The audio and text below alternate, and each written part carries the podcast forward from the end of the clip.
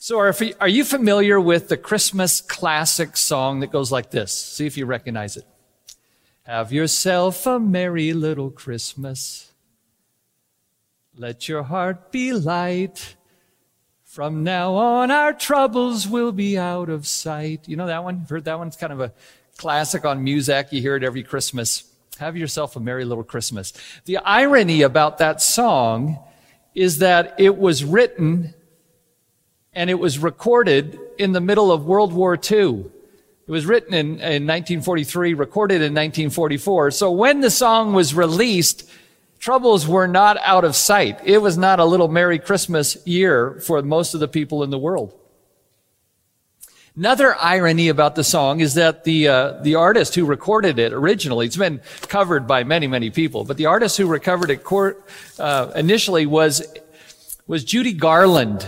And maybe you know her. Judy Garland was the actress that plays Dorothy in the original Wizard of Oz. And uh, she was quite a celebrity back then. But what's ironic is that she's singing about having your troubles out of sight. Judy Garland was a woman who never lived with troubles far from her. They were not out of sight. She was a celebrity, but in spite of that, she, she battled long-term drug addiction. She saw four marriages end in divorce. She tried to take her own life at one point, And finally, she died of an accidental drug overdose at the age of 47. So here you have this song that's wishing everybody a merry little Christmas, that your troubles will be out of sight, sung in the middle of World War II by a woman who had troubles that seemed to never let her go.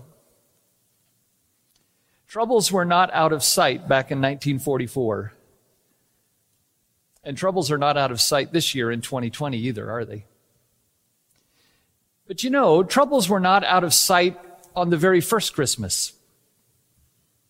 They were not out of sight the year that Jesus was born and in the ensuing years when he was just a young infant, a little toddler. All those years, troubles were not out of sight. In fact, the New Testament, when it gives us the brief accounts of Jesus' birth and his early years, they do not gloss over, they do not hide the troubles that were going on in the world and in Jesus' own little family at that time.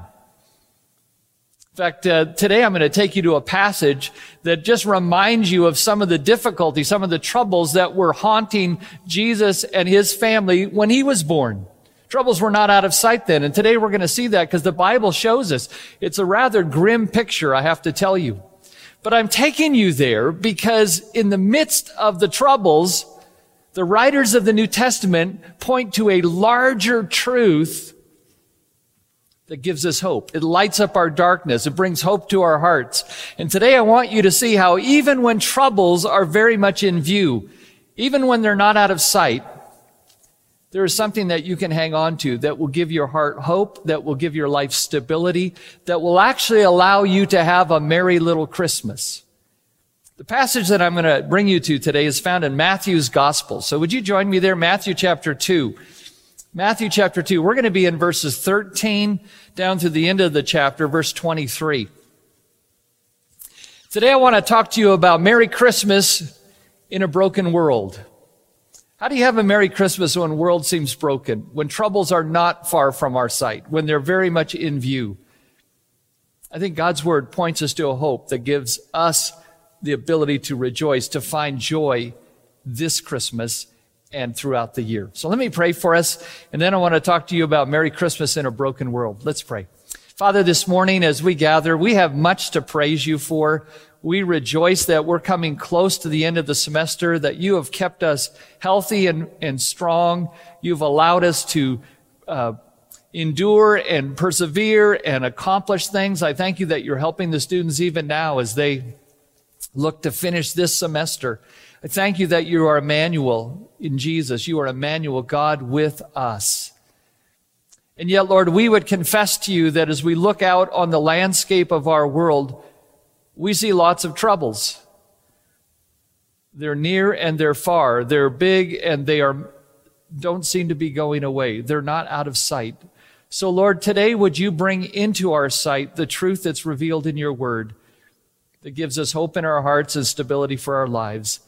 I pray that my words will stay closely aligned with your word and that your spirit will take it and use it in our hearts. And I pray this in Jesus' name. Amen.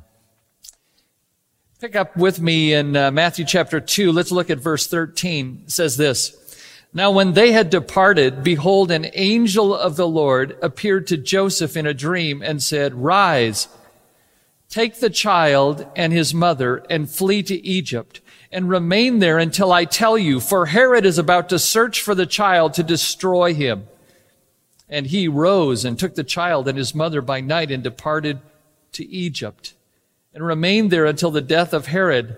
This was to fulfill what the Lord had spoken by the prophet, out of Egypt I called my son.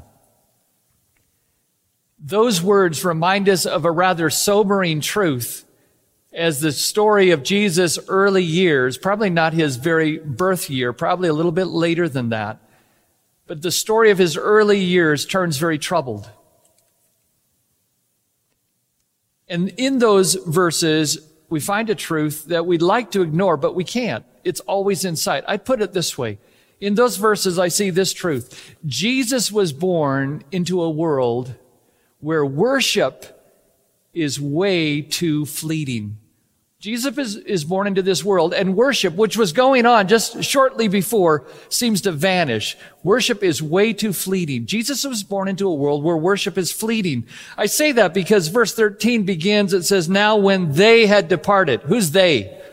Well, you look back a verse and you realize it's the wise men. It's the magi. Now we're familiar with that part of the Christmas story, right? We know that Magi came from the east. It's a powerful story. Here you have these Gentiles coming to fall down and worship the newborn Jewish king. In fact, in verse 11, it says, and going into the house, by the way, that's why we think this probably happened sometime after Jesus' birth. They're not in a stable here. They're in a house, right? And going into the house, they saw the child with Mary, his mother, and they fell down and worshiped him. Then opening their treasures, they offered him gifts, gold and frankincense and myrrh. We love that picture. If you've seen uh, nativity creches, uh, little nativity sets, often we kind of bring in, we merge the story of the shepherd and the worry, and merge the story of the magi. And there are these regal looking kings, these, these guys that seem to have a bearing about them. And they're bringing gifts and they're standing there. Well, that commemorates something that happened when they came into the house where Jesus was and they fall down and they worship. And they give him these gifts, gold, frankincense, and myrrh. Don't you think that for Mary and Joseph, that had to be a marvelous and memorable moment? Don't you think that? I mean, here they are. You know, they're still kind of making sense of all that's happening to them. And then unannounced arrive these kind of regal looking strangers who come in and they're clearly not Jewish. They're clearly from another country. They come in and saying, we have come to look for the newborn king. And they fall down in worship. And Mary and Joseph must have just stood there thinking, this is amazing what's happening. But it doesn't last very long. Because in a very short time, worship turns to warning. Because you look at verse 12, Right after the Magi worship, look what happens in verse 12. And being warned in a dream not to return to Herod, they departed another way to their own country. So they're worshiping and then God warns them and says, don't go back to Herod. So they go another way. And then verse 13, the warning comes to Joseph. Now when they, the Magi, had departed, behold, an angel of the Lord appeared to Joseph in a dream, saying, Rise, take the child and his mother and flee to Egypt and remain there until I tell you. For Herod is about to search for the child to destroy him. Worship goes to warning, and Joseph and Mary have to flee for their lives. So instead of being adored, now Jesus is about to be annihilated by this king, this Herod, this paranoid but powerful king. And in very short order, Joseph and Mary, who have left their hometown up in Nazareth, now leave their home country and go south to Egypt. Can you imagine what they said to each other when they got to Egypt? I mean, here they are, political refugees, outsiders.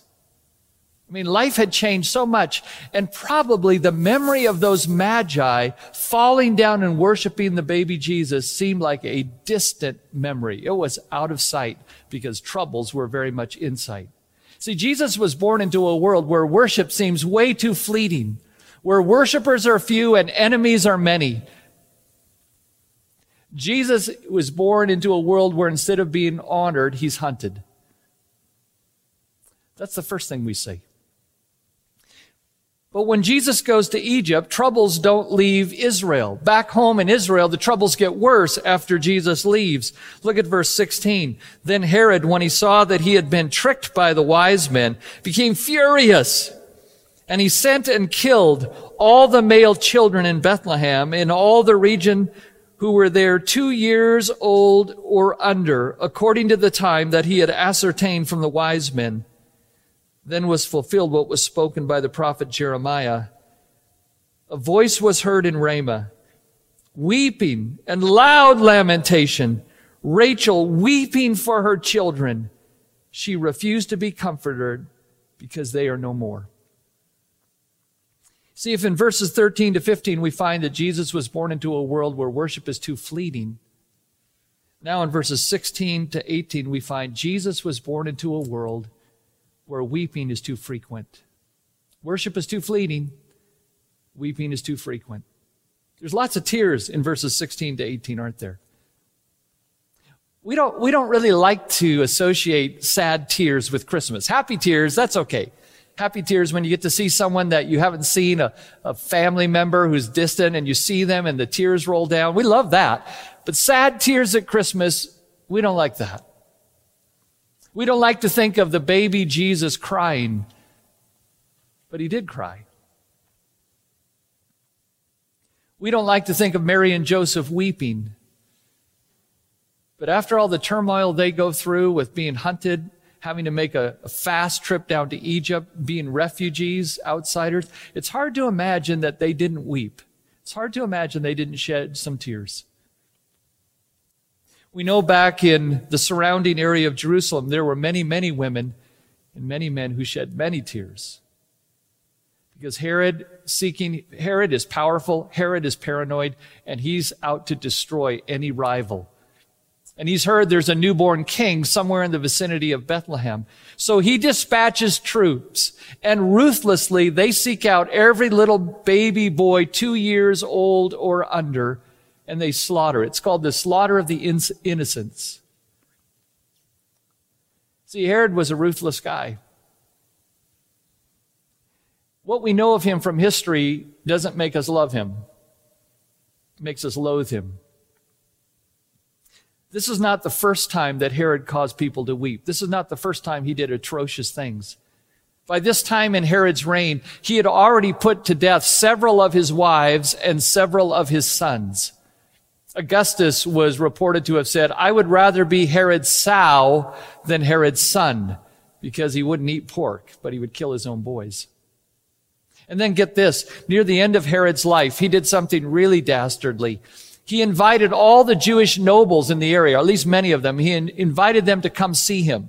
And when they came, he put them all under arrest, held them in uh, prison, and gave this order because he knew he was about to die. He said, when I die, I want you to put to death all these Jewish leaders. That way the people of Israel will not rejoice in my death, but they'll weep. Thankfully, that order was not carried out. They didn't put to, get, to death those Jewish nobles. But sadly, the order that Herod gave here was carried out. We don't know how many Jewish baby boys were slaughtered, but we do know from verse 17 and 18 that there was loud lament. Look at it. Then was fulfilled what was spoken by the prophet Jeremiah. Verse 18. A voice was heard in Ramah, weeping, loud lamentation. Rachel weeping for her children. She refused to be comforted because they are no more. So Jesus was born into a world where worship is too fleeting and weeping is too frequent. It's a pretty grim picture, isn't it? Troubles were not out of sight in Jesus' early years. But that's not the whole story in this text. That's not the whole story. In fact, the author, Matthew, under the inspiration of God's Spirit, chooses to embed several significant clues that let us know that there's a bigger story going on. That God is doing something bigger than what the people could understand. That God was at work in ways that many would have missed. Let me show you how that starts to come out. Let's pick up our story again in verse 19. But when Herod died, behold, an angel of the Lord appeared in a dream to Joseph in Egypt, saying, Rise, take the child and his mother and go to the land of Israel, for those who sought the child's life are dead. And he rose and took the child and his mother and went to the land of Israel. But when he heard that Archelaus was reigning over Judea in place of his father Herod, he was afraid to go there, and being warned in a dream, he withdrew to the district of Galilee. And he went and lived in a city called Nazareth, so that what was spoken by the prophets might be fulfilled, that he would be called a Nazarene. I want you to notice the last sentence in verse 23. It says, so that what was spoken by the prophets might be fulfilled, that he was, he would be called a Nazarene. Ah, here's the bigger truth. See, we've already seen that Jesus was born into a world where worship is too fleeting. Jesus was born into a world where weeping is too frequent. But here's the third thing that runs, it's like a motif that runs through the whole storyline. And it's the big, larger truth that stabilizes us. I'd put it this way. Jesus was born into a world where the word of God is still fulfilled. Yes, worship is fleeting. Yes, weeping is frequent. But Jesus was born into a world, and in that world, in that messy world where he was born, in our world, the word of God is still fulfilled. See, verse 23 says something that's very significant. So what was spoken by the prophets might be fulfilled. That phrase actually shows up three times in our passage. What was spoken of by the prophets might be fulfilled. And each time, what it's saying to us is, in the midst of all this carnage, in the midst of all this chaos, God is still fulfilling His word. The word of God was going to be fulfilled. Let me show you the three occurrences. You might have missed them as we went through. Three times we're told the word of God would be fulfilled. Go with me. The first one is in verse 15. This is where Jesus is taken to Egypt by his parents. Verse 15, and he remained there until the death of Herod. This was, here's our phrase, to fulfill what the Lord had spoken by the prophet, out of Egypt I called my son. So Matthew says his parents fly down to Egypt. But this was to fulfill what was spoken by the prophet, out of Egypt I called my son. Now that phrase, out of Egypt I called my son, is a quotation from the book of Hosea. Hosea chapter 11 verse 1. And it's speaking about the nation, the nation of Israel. Because out of Egypt, remember they were slaves in Egypt, out of Egypt, God chose his son. He pictures Egypt as his own child. He says, out of Egypt, under Moses, I took and I called you out. But now the scriptures is saying, wait a second, wait a second. There was actually more to that prophecy than just the nation coming out of Egypt. There was a larger fulfillment. There was a fullness that comes out because out of Egypt, God called his son Jesus. In his book, Matthew makes parallels between Jesus and the nation of Israel. Both of them went down to Egypt to, uh, for preservation. Both of them flew down to Egypt. Both of them were brought out of Egypt. Both of them went to the wilderness, the nation for 40 years, Jesus for 40 days and 40 nights. The difference is that Jesus is the obedient son where Israel unfortunately wasn't. But the, the author, Matthew, is saying, listen, listen, in the midst of them having to leave Nazareth and go down to Bethlehem and leave Bethlehem and go to Egypt. In the middle of that, God is fulfilling his word. That's the first one. Here's the second one. Look with me in verses 17 and 18. After Herod slaughters the baby boys, verse 17 says, Then was fulfilled what was spoken by the prophet Jeremiah. A loud voice heard in Ramah, weeping and loud lamentation, Rachel weeping for her children, and she refused to be comforted because they are no more. There Matthew quotes from Jeremiah 31, 15. And he says, you know, when Herod did that dastardly thing, there was a sense in which God had already said something like that was going to happen. Because in Ramah, there was a voice of loud lamentation, Rachel weeping for her children because they are no more. And what he does is he draws a, a parallel between Rachel, who was one of Jacob's wife, weeping because she couldn't have children for a long time. She wept for the children she wanted to have. And he says, now it's like the daughters of Rachel weep for the children that they had, but they've lost. And the author says, in some ways, God's word is showing a fullness. God knew this was going to happen. So we've seen God's word fulfilled in going to Egypt, even in the slaughter of the innocents. And then finally, the third one is in verse 23. It says, And he went and lived in a city called Nazareth, so that what was spoken by the prophet might be fulfilled, that he would be called a Nazarene. Let me ask you a question. Do you think being called a Nazarene was a good thing in Jesus' day or a bad thing? Thumbs up or thumbs down to being called a Nazarene? Yeah, thumbs down, right? Uh, Nazareth was this tiny little out of the way burg. It was a tiny little, you know, backwater town and it had a poor reputation. In fact, Nathaniel, who was one of Jesus' first uh, disciples, right? One of the twelve. Nathaniel, when he's first told about Jesus, do you remember this story? They say, come meet Jesus, the Nazarene. He's from Nazareth. And Nathaniel says, can any good thing come out of Nazareth? In other words, Nazareth, it's a write-off. If Jesus is from Nazareth, how can he be someone special? So Nazareth had a, a bad, lousy reputation. And yet it says here, Jesus went to live there. His parents brought him there so that what was spoken by the prophets might be fulfilled, that he would be called a Nazarene. Now, did you notice it said what was spoken by the prophets, plural, prophets? If you read through the Old Testament, you will not find a single prophet that says Jesus will be called a Nazarene. They don't say that explicitly, but what they say over and over is that he would be despised, he would be looked down upon, he would be treated with contempt. In fact, Isaiah said it this way he would be a man of sorrows, acquainted with grief. And Matthew says, even the fact he ends up in Nazareth, wow, that's like fulfilling, bringing to fullness what the Word of God said. He's going to be despised. He's going to be looked down upon. Can any good thing come out of Nazareth? You see, what Matthew is trying to help us understand is this. Even in the midst of all of the troubles that were happening to Jesus and his family, God was still fulfilling his word. Fulfilling his word. Jesus is born into a world where worship is too fleeting, where weeping is too frequent, but where God's word is being fulfilled. So how does this apply to you? How do, you, how do we bring this down to our day and our time? Well, let me close by just giving you two implications Two things that I think can help bring brightness to your day and stability to your soul. Here's the first thing. You can go into this Christmas knowing this. Jesus knows what it's like to live in a broken world.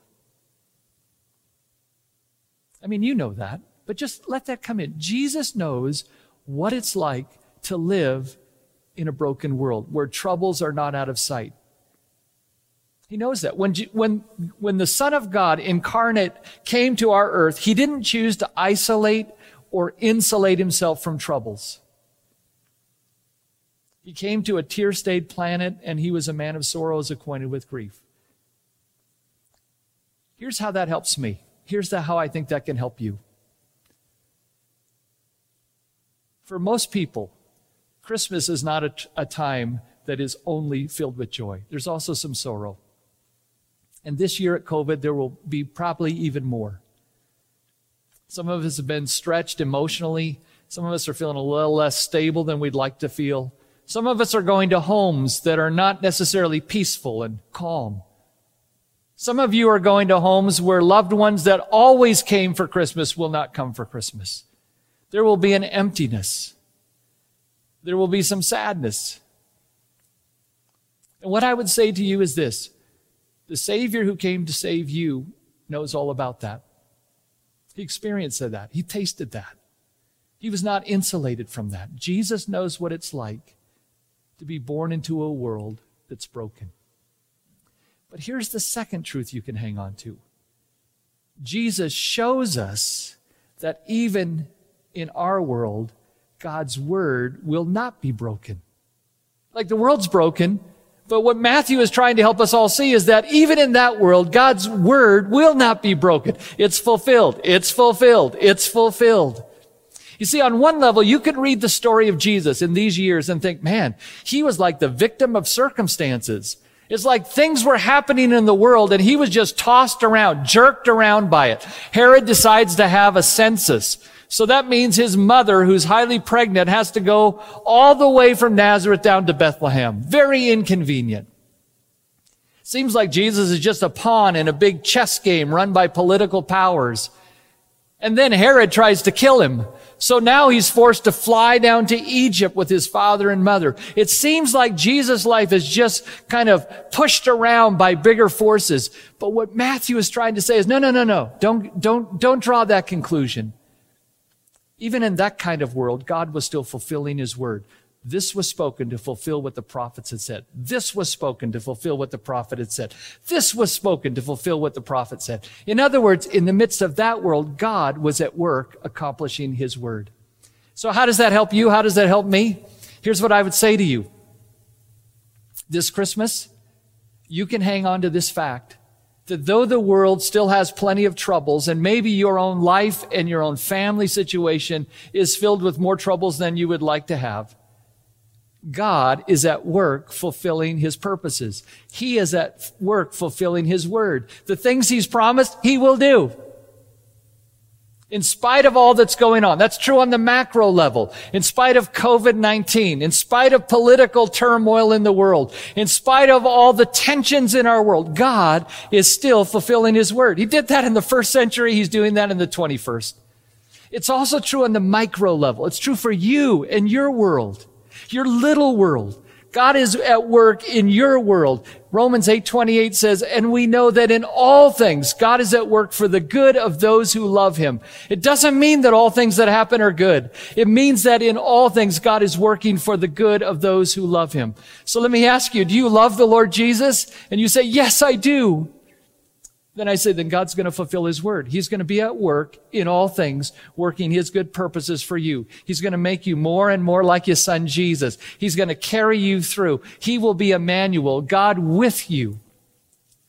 That's true this Christmas. So how do you have a merry little Christmas when troubles are not out of sight? You hang on to a larger truth that you keep your eyes on the God who oversees all the troubles and works in the midst of them to accomplish his word and take care of his people. He did that for Jesus. He does that for all who belong to him. Hang on to that this Christmas. Let's pray. I'm going to just give you a moment to talk to the Lord privately.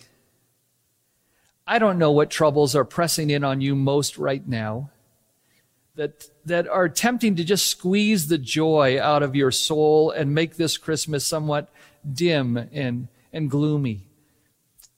But would you just ask the Lord to help you to see clearly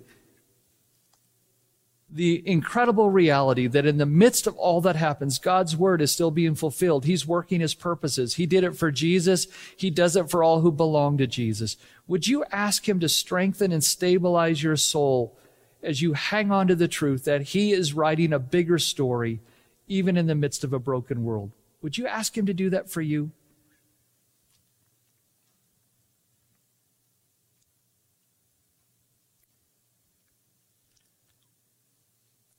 Heavenly Father, I'm so thankful that your Son, our Savior, chose to be a man of sorrows, acquainted with grief. For we do not have a high priest who cannot sympathize with our weaknesses, but one who was tempted in all ways that we are, yet without sin. And therefore we draw near to Jesus. He understands. We, we find in that great comfort. But Lord, we also find great strength in the fact that you not only understand our world, not only understand our troubles, but somehow in the midst of them, you are writing a story, a bigger story that fulfills your purposes. Help us to hang on to that. Stabilize us in that truth. And then let us indeed have a merry little Christmas. Not because troubles are out of sight, but because you are clearly in our sights. And I ask this in the name of your son, Jesus, our savior. Amen. Amen. God bless you and Merry Christmas.